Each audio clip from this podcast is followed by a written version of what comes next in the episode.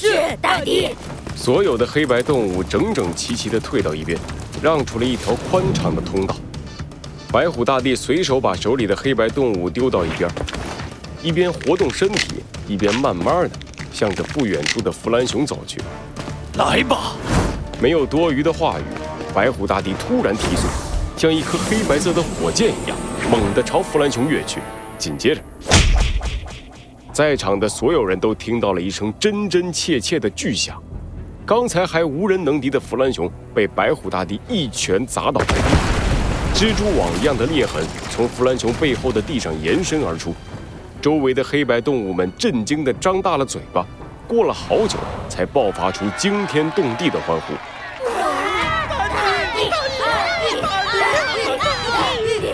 而白虎大帝只是对着倒在地上的弗兰熊伸出了一根手指：“站起来，继续。”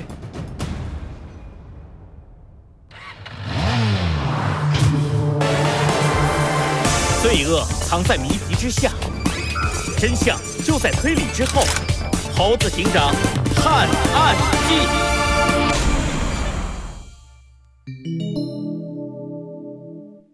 大决战二：消灭黑白动物，消灭，消灭！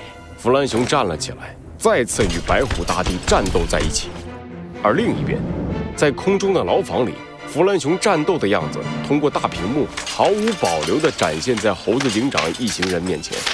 弗兰熊，快站起来！加油啊，弗兰熊！加油！兔子警长和小鸡墩墩一起捏紧了拳头，为弗兰熊打气。屏幕的右半边，食蚁兽也换上了啦啦队的制服，努力地呐喊着：“大地解决它！大地解决它！”而猴子警长和鸭嘴兽则是皱着眉头，一言不发地站在旁边。他们都察觉到了弗兰熊的样子似乎有些不对劲。这是怎么回事？鸭嘴兽，弗兰熊的样子好像很不对劲。确实，鸭嘴兽看着屏幕里弗兰熊那僵硬机械的样子，下意识地捏紧了拳头。他的心里已经有了一股不好的预感。弗兰熊不应该有这么强大的力量，他几乎以一人之力震慑住了这么多的黑白动物。想要做到这种事，只有一种可能。啊，弗兰熊，这家伙该不会是强行融合了拉普拉斯系统吧？拉普拉斯系统？小鸡墩墩和兔子警长一起转过脑袋，看向鸭嘴兽。我好像记得。弗兰熊有提到过这个东西，在我问他的时候，他还遮遮掩掩的。没错，没错，我也记得，弗兰熊好像还说过什么收集数据之类的话。啊？难道就我不知道这些东西？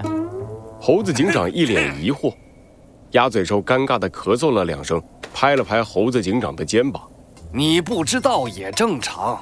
哎，我估计啊。”他们俩知道，也是弗兰熊不小心说漏了嘴。其实啊，他一直不想让你们知道拉普拉斯系统的存在，因为他制造拉普拉斯系统的初衷是用来制造一个没有犯罪的世界。没有犯罪的世界。猴子警长、小鸡墩墩和兔子警长都露出了震惊的表情。鸭嘴兽点了点头。他告诉我这件事的时候，我也很吃惊。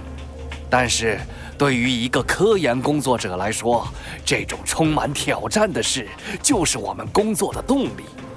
于是，我来到森林都市，一边帮你们增强防护罩，一边也是在和弗兰熊一起研究拉普拉斯系统。但是在研究进度达到百分之九十九的时候，我们发现了一个问题。问题？没错。拉普拉斯系统的力量太强大了，一旦使用它，就有极大的概率丧失自主意识，反过来被拉普拉斯系统所操纵。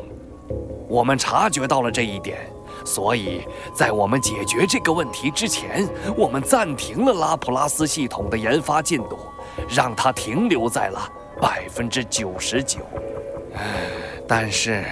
弗兰熊恐怕是为了救我们，强行使用了拉普拉斯系统。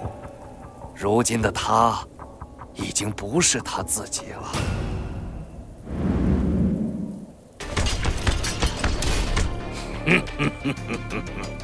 怎么了？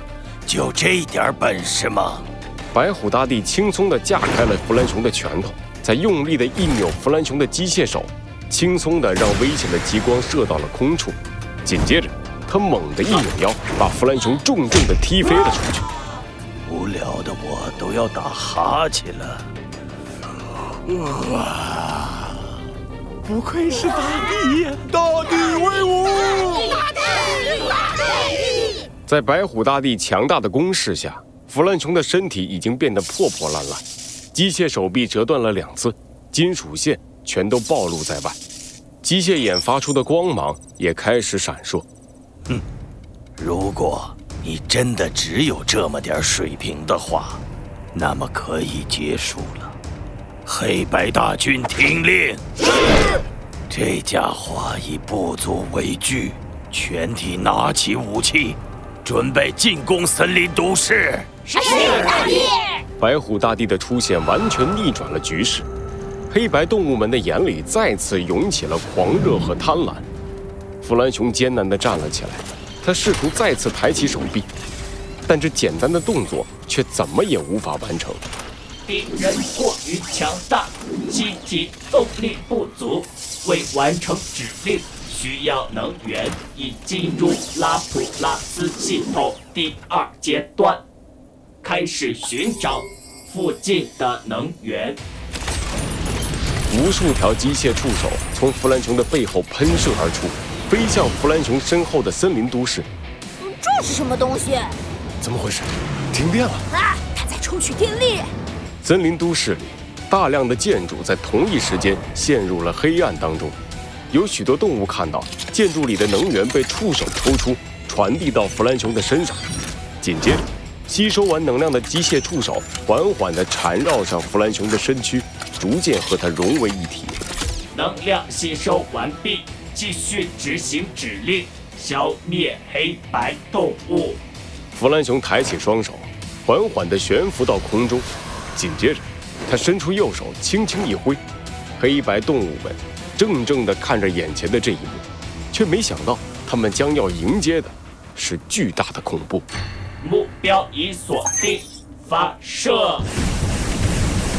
无数颗导弹从弗兰熊身上飞射而出，白虎大帝心里一紧，大声吼道：“所有人都散开！”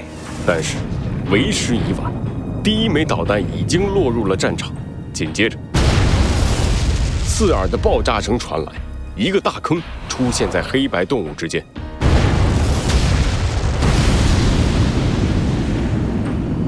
在足足三分钟之后，刺耳的爆炸声才彻底平息，硝烟弥漫了整个战场。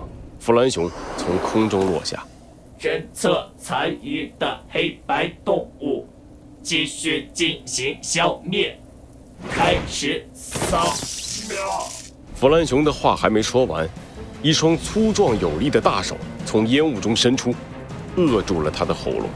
你，你要付出代价！